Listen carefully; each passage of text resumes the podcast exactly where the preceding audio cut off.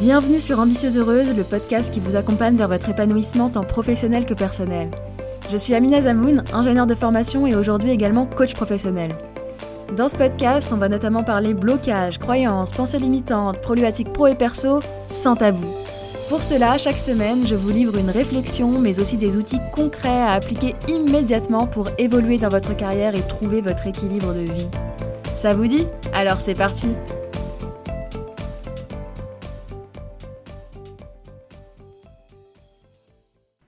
Bonjour à toutes et bienvenue dans ce nouvel épisode un peu spécial puisque c'est un épisode orienté partage d'expériences et réflexions sur des sujets de société que j'ai décidé d'aborder aujourd'hui. Et si je décide de reprendre le podcast de cette manière, c'est parce que ça fait euh, six mois qu'il n'y a pas eu de nouvel épisode de podcast. Et pour cause, euh, sans faire plus de suspense, je suis actuellement enceinte de six mois, avec un début de grossesse assez difficile, on va s'en parler justement. Mais avant tout, je tiens à commencer par m'excuser de ne pas vous avoir prévenu pour la pause du podcast. Sur le coup, j'avais pas du tout envie de partager les raisons de cette pause avec euh, le monde extérieur. Et avec le recul, je me dis que j'aurais pu au moins faire une petite annonce que le podcast prenait une pause, tout simplement. Donc euh, je garde cet apprentissage pour la suite et je vous préviendrai lors de futures pauses. Parce que après tout, avant d'être créateur de contenu, podcasteuse, coach, etc., on reste des êtres humains et parfois la pause s'impose. Du coup, aujourd'hui, si j'ai envie de vous parler de mon expérience, somme toute assez privée, c'est parce que j'en ai parlé euh, dans un podcast privé que j'envoie via la newsletter, donc aux abonnés à la newsletter. Si vous n'êtes pas abonné, n'hésitez pas à aller vous abonner. Vous avez tout un tas de contenus gratuits euh, en plus euh, via la newsletter et vous avez des workbooks, etc. Je vous laisserai aller voir. Mais du coup, j'ai fait un podcast privé aux abonnés à la newsletter où je me livre un peu plus qu'ici, parce qu'ici on est quand même dans un, un environnement beaucoup plus public. Et j'ai eu pas mal de retours de plusieurs abonnés qui m'ont remercié de ce partage et avec qui on a pu échanger sur certains points et je me suis dit que c'était finalement très important d'en parler plus largement et du coup d'en parler ici. Et pour vous faire un petit peu le sommaire de cet épisode, en gros, euh, on va parler de grossesse, la grossesse qui fait partie intégrante de la vie de femme. On va parler égalité homme-femme. On va parler indépendance et notamment indépendance financière. On va également parler équilibre de vie, relation au travail, priorité quant à nos différents domaines de vie. On va parler aussi euh, culpabilité, arrêt de travail.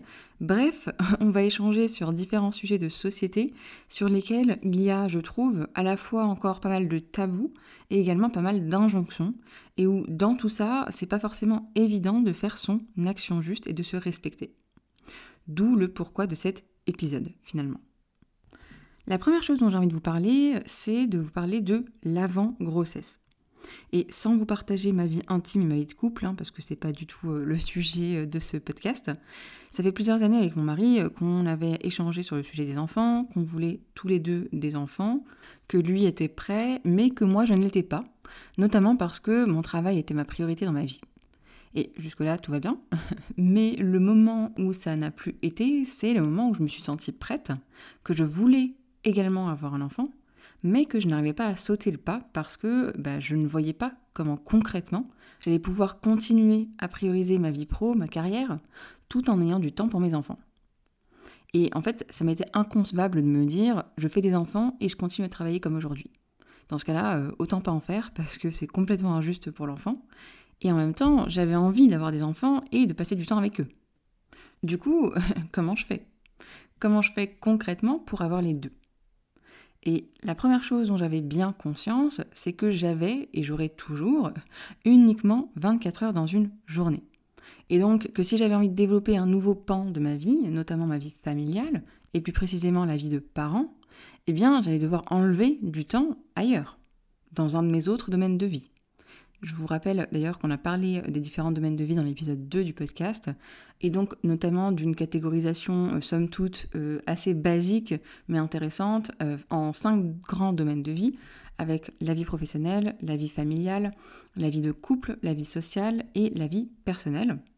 Donc bien sûr, ces cinq domaines de vie ne sont pas tous existants dans nos vies, hein, et on peut aussi les subdiviser en d'autres catégories, mais pour la faire courte et simple, ces cinq domaines de vie représentent plutôt bien nos différents points de vie. Et donc, une fois face à, ça, face à mes domaines de vie, je me suis bien rendu compte que si j'avais envie d'expandre mon domaine de vie familial, ça voudrait dire enlever du temps, soit au niveau pro, soit au niveau couple, soit au niveau social, soit au niveau personnel. Et du coup, pour savoir effectivement euh, d'où j'avais envie et besoin d'enlever du temps pour en mettre ailleurs, j'ai fait un petit exercice de, coaching que je fais euh, régulièrement avec mes, mes coachés euh, en atelier ou directement en coaching. Et je l'ai fait pour moi. Et je me suis posée en regardant un peu la proportion de mes domaines de vie aujourd'hui, en regardant de manière factuelle hein, comment est-ce que ma vie est proportionnée aujourd'hui, et en regardant également cet équilibre de vie auquel j'aspirais avec du coup un domaine de vie familial plus étendu. À ce moment-là, euh, c'était sans équivoque, hein, clairement, le domaine de vie que j'avais envie et besoin de diminuer, c'était sans équivoque celui du travail, le domaine de vie professionnel. Mais du coup, face à ce constat, qu'est-ce qui m'empêchait alors de juste prendre la décision et d'être OK avec le fait de travailler moins et d'accorder plus de temps du coup à ma vie familiale? Qu'est-ce qui m'empêche de faire ce que je veux finalement? Et alors là, plusieurs choses sont ressorties. La première chose, c'est la dévalorisation globale de la femme au foyer aujourd'hui. Aujourd'hui, dans l'inconscient collectif, on valorise tellement la femme indépendante qui travaille, etc., que ça dévalorise finalement les femmes au foyer et tout ce qui est trait à la maternité finalement. Et du coup, le lien que ça a créé un peu dans mon cerveau, si vous voulez, à ce moment-là, c'est si je bosse moins et que je passe plus de temps à la, maison, bah, ce temps-là, il a moins de valeur et j'aurai moins de valeur. Donc là, première croyance à casser. Et ensuite, en lien avec cette première croyance, il y a eu un deuxième blocage et c'est euh, le fameux il faut que je sois indépendante et notamment indépendante financièrement. Et dans mon cas, si je bosse moins, ça voulait dire que mon mari allait amener plus d'argent que moi à la maison. Voire, s'il y a des moments où je bosse pas du tout, euh, ça veut dire que c'est lui qui a toute la responsabilité financière. Et à ce moment-là, je serai complètement dépendante de mon mari. Et qu'on soit honnête, le plus gros blocage pour moi, c'était ça. C'était ce que je percevais comme étant la dépendance financière à mon mari. Du coup, j'ai bossé dessus, je me suis fait coacher dessus, et je me suis également souvenu d'un passage du livre de Stephen R. Covey qui s'appelle Les 7 habitudes de ceux qui réalisent tout ce qu'ils entreprennent. Et il y a eu un passage de ce livre qui m'a fait un déclic. Et dans ce livre, l'auteur, il parle d'une échelle de maturité avec trois phases qui correspondent à euh, des stades dans notre vie. Ce qu'il nous dit globalement et grosso modo, hein, pour vous résumer, c'est que lorsqu'on naît, on est donc un bébé et on dépend complètement de nos parents. Puis on grandit, on commence à être indépendant physiquement, émotionnellement, vient l'âge de l'adolescence et on ressent le besoin d'être complètement indépendant. Et enfin, à l'âge adulte, on comprend que finalement, on est tous interdépendants. On a besoin des uns et des autres pour vivre, et finalement, personne n'est complètement indépendant. Si on regarde par exemple l'indépendance financière, et ce fameux je gagne mon propre argent euh, seul, bah finalement, c'est pas tout à fait vrai. Parce qu'en fait, cet argent-là, il vient de l'entreprise où je travaille, si je travaille pour une entreprise, il vient de mes clients, et du coup, je le gagne via un échange, notamment euh, de services par exemple. Si on prend le fait de se nourrir, pour me nourrir, je dois aller au supermarché, je dépends des agriculteurs, euh, et du coup, là encore, je ne suis pas indépendante. Si je regarde encore euh, d'autres besoins que j'ai, j'ai des besoins émotionnels en tant qu'être humain, on est des êtres sociaux, on a besoin des uns et des autres pour nourrir un peu nos différents besoins. Donc globalement, personne n'est vraiment indépendant et on est tous interdépendants. En repensant du coup à cette échelle de la maturité, ça m'a frappé. Ce qui m'a frappé, c'est de me demander, mais du coup, si on est tous interdépendants, pourquoi est-ce que j'ai ce besoin d'indépendance financière alors que je suis dans une relation saine d'interdépendance avec mon mari? Concrètement, il y a plein de choses que je fais et lui non, et inversement, il y a des choses qu'il fait et que je ne fais pas. Du coup, c'est quoi le problème avec l'argent? Et c'est quoi le problème si je bosse moins parce que j'en ai envie ou besoin et que je gagne moins à un moment donné de ma vie? Et que lui subvienne plus à nos besoins financiers à ce moment-là? C'est quoi le problème? Pendant que moi, je crée la vie. Parce que niveau interdépendance, on l'oublie souvent, euh, lui est finalement dépendant de moi pour cet enfant que je crée dans mon corps. Donc je ne veux pas rien non plus.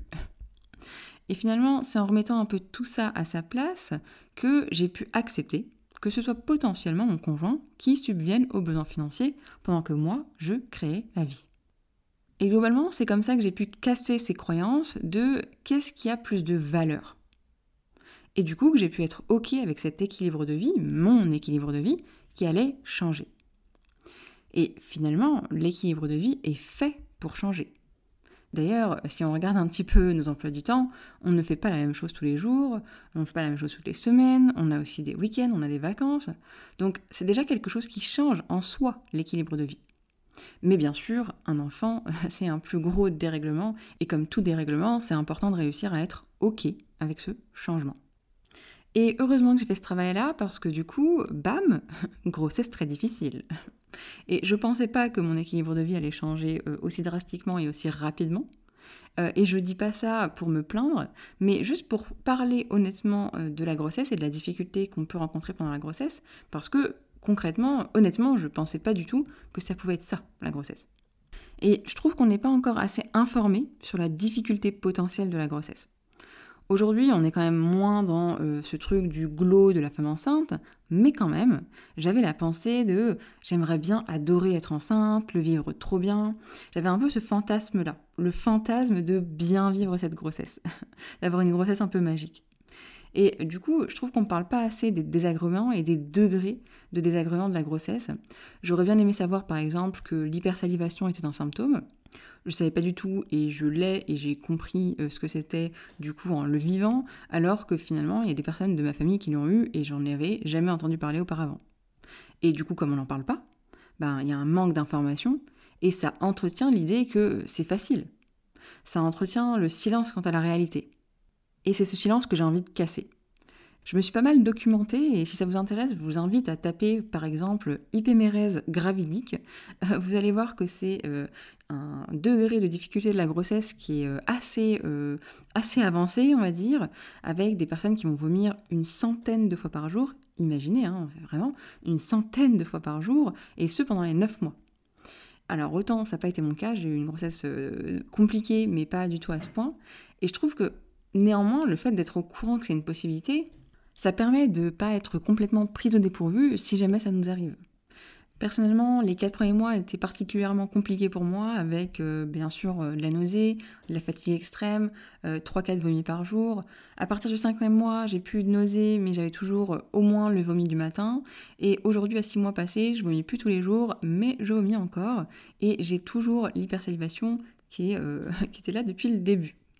Donc pourquoi je vous raconte ça? Je vous raconte ça parce que, euh, bah, encore une fois, c'est important, je trouve, de, comprendre qu'il y a différents degrés de, difficulté de la grossesse, qu'on a toute une grossesse différente. Et euh, pour moi, du coup, le premier trimestre était particulièrement difficile et ça m'a mise dans un état où travailler, c'était devenu de la souffrance, concrètement. J'en parle pour qu'on sache que ça existe et pour partager un peu comment est-ce que j'ai géré à ce moment-là quelles étaient les décisions euh, à prendre et quelles étaient notamment les décisions difficiles à prendre. Pour remettre un petit peu dans le contexte, à ce moment-là, il faut savoir que j'avais des clientes en coaching individuel. Je travaillais également en tant que coach euh, pour mon ancienne école d'ingénieur. Euh, donc c'est du coaching de projet pour les étudiants de première et deuxième année. Donc je passais des, des journées entières à coacher à Rennes. J'avais démarré une nouvelle opportunité en tant que freelance dans les statistiques qui me prenait et qui me prend toujours quelques jours par mois. Donc oui, pour celles et ceux qui ne savent pas, je suis euh, ingénieur en statistique de premier métier. Au-delà de ça, donc mes coachings, euh, le coaching à l'ENSAI et ce job de freelance, euh, fun fact, j'avais également énormément de rendez-vous et de demandes de coaching, plus que j'en ai jamais eu jusque-là, donc de coaching à démarrer. Et ça venait pas de nulle part, hein, ça tombait pas du ciel, euh, mais c'était dû au fait que j'avais fait pas mal de marketing, j'avais pas mal bossé euh, avant. Pour euh, celles qui étaient là, j'avais fait pas mal de conférences en ligne, et bah, tout ça, ça a porté ses fruits. Et bien sûr, j'avais le reste de mon travail un peu invisible, donc tout ce qui est création de contenu, podcast, etc. Et du coup, avec tout ça qui était sur le feu, j'avais pas mal de brouhaha mental sur je suis dans un état où bosser, ça devient une souffrance, et donc, comment est-ce que je fais avec tous ces engagements? Concrètement, j'ai passé une semaine avec les symptômes qui augmentaient, augmentaient, augmentaient, à lutter un petit peu contre moi-même. Et puis je me suis rendu compte justement que j'étais en train de lutter et que c'était complètement absurde d'aller à l'encontre de moi-même, de mon corps, et encore plus avec ce corps qui était en train de porter la vie. C'était complètement injuste pour moi et pour le bébé. Et donc là, bah, j'ai compris et accepté que j'avais besoin d'une pause. La première chose que j'ai faite, du coup, c'est que j'ai dit non à euh, des futurs coachés. Je leur ai expliqué la situation et je leur ai proposé de revenir vers elles quand ça irait mieux. Et effectivement, euh, il y a plusieurs d'entre elles avec qui j'ai démarré, donc quelques mois après. La deuxième chose que j'ai fait, c'est euh, proposer à mes clientes actuelles qui étaient d'accord avec ça de faire une pause j'ai la majorité de mes clientes qui ont, accepté, qui ont pris ça comme euh, une opportunité aussi de faire une pause dans le coaching et de voir comment elles se débrouillaient euh, seules. Et euh, sinon, il y a deux coachés avec qui j'avais démarré plutôt récemment et donc on a continué et j'étais OK avec ça, de continuer juste avec deux de mes clientes. Ensuite, il y avait l'ENSAI, donc mon ancienne école d'ingénieur, avec qui, pour moi, c'était complètement impossible de me dire je fais des allers-retours Paris-Rennes. Euh, j'ai pas pensé à me faire remplacer à ce moment-là, ça aurait pu être une, solution, mais j'ai pas pensé. Mais finalement, on s'est mis d'accord sur le fait de le faire à distance et ça a été plutôt, euh, plutôt positif, même si c'était quand même compliqué à gérer pour moi, c'était quand même euh, plutôt positif. Quant à la nouvelle opportunité que j'ai démarré dans les statistiques, c'est une opportunité que j'ai continuée. Euh, parce que concrètement, c'est une activité où je pouvais travailler à mon rythme, je pouvais travailler de mon lit quand même, et en plus de ça, je pouvais vraiment euh, aller à mon rythme par rapport à mes nausées, par rapport euh, aux besoins de vomir. Je pouvais concrètement faire une pause, aller vomir et revenir et continuer, alors que c'est pas du tout quelque chose d'envisageable en coaching, vous imaginez bien. Et dernier point, du coup, pour tout le reste, donc tout ce qui est création de contenu, podcast, etc., euh, j'ai décidé de complètement tout arrêter parce que j'avais pas euh, l'énergie euh, ni l'inspiration, pour être totalement honnête, de continuer. Pour résumer, j'ai grandement limité mon activité pendant deux mois. Et après ça, j'ai repris tout doucement avec mes coachés, de nouvelles coachées, le présentiel à Rennes, etc. Et j'ai gardé pour la fin la création de contenu et le podcast avec ce tout premier épisode aujourd'hui. Et dans tout ça, j'ai été hyper, hyper fière de moi d'avoir pris ces deux mois de pause et de m'être respectée. Je me souviens avoir ressenti beaucoup d'apaisement quand j'ai pris cette décision et comme de la gratitude envers moi-même de faire mon action juste. Mais j'ai aussi ressenti beaucoup, beaucoup de colère. j'ai ressenti beaucoup de colère contre un féminisme que j'appelle un peu féminisme mensonger. Attention, j'ai rien du tout contre le féminisme, hein, bien au contraire, c'est un mouvement qui a été indispensable, ça a permis euh, dans nos sociétés actuelles aux femmes de travailler, etc. Mais, mais, il y a plein d'injonctions féministes qui sont finalement fausses, et notamment tout ce qui a trait à l'égalité homme-femme. Parce que le fameux on peut faire la même chose que les hommes, ben c'est faux. Et je sais que c'est dur à entendre, surtout la première fois que, que, je, que je me suis dit ça, j'étais complètement contre ça, mais c'est faux. On ne peut pas faire la même chose que les hommes, tout comme un homme ne peut pas faire la même chose qu'une femme.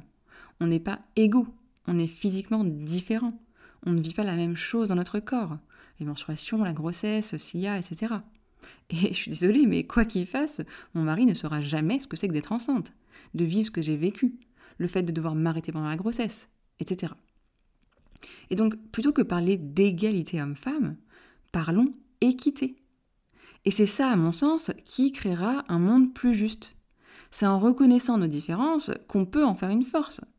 Et ça, ça vaut pour euh, les hommes et les femmes, mais ça vaut aussi pour tout le reste. Hein. Ça vaut pour les différences sociales, les différences de culture, les différences médicales. Euh, quand je dis ça, je pense aux personnes en situation de handicap, par exemple.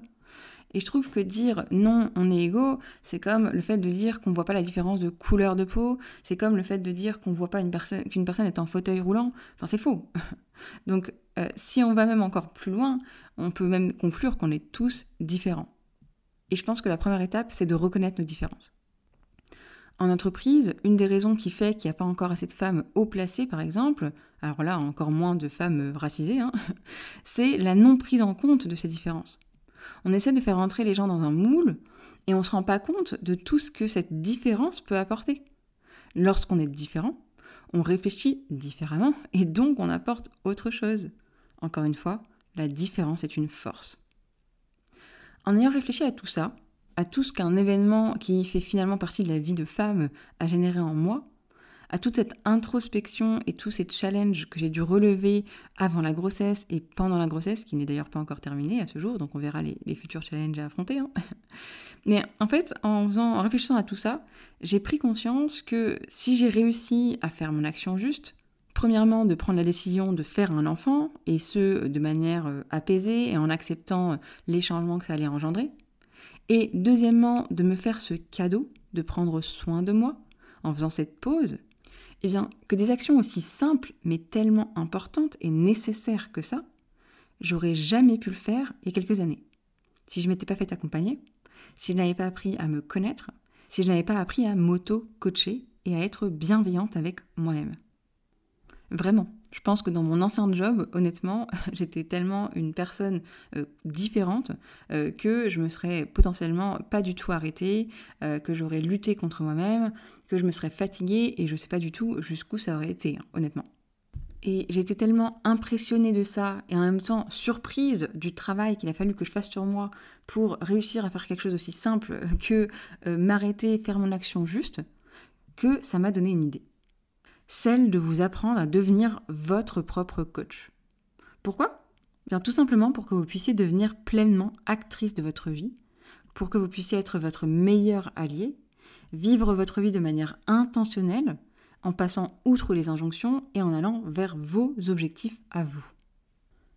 Parce que, soyons honnêtes, combien sommes-nous à subir tout ce qui se passe dans notre vie, à subir les circonstances extérieures? Combien sommes-nous à subir nos émotions? À ne pas savoir les vivre, à ne pas comprendre ce qu'elles veulent nous dire. Combien sommes-nous à ne pas savoir concrètement qui nous sommes? Combien sommes-nous à ne pas savoir concrètement ce qu'on veut?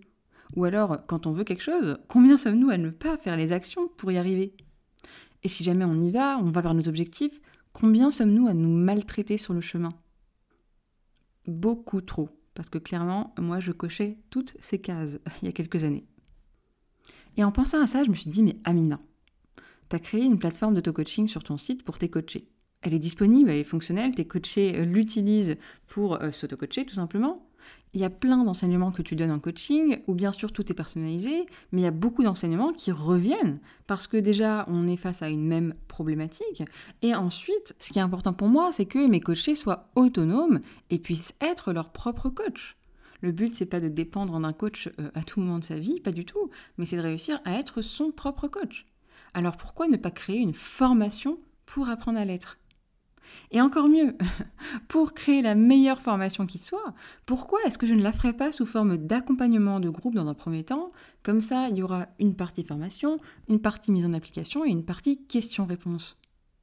Et voilà comment est née l'idée de ce nouveau projet, où vraiment, je me demande pourquoi je ne l'ai pas fait plus tôt. Hein.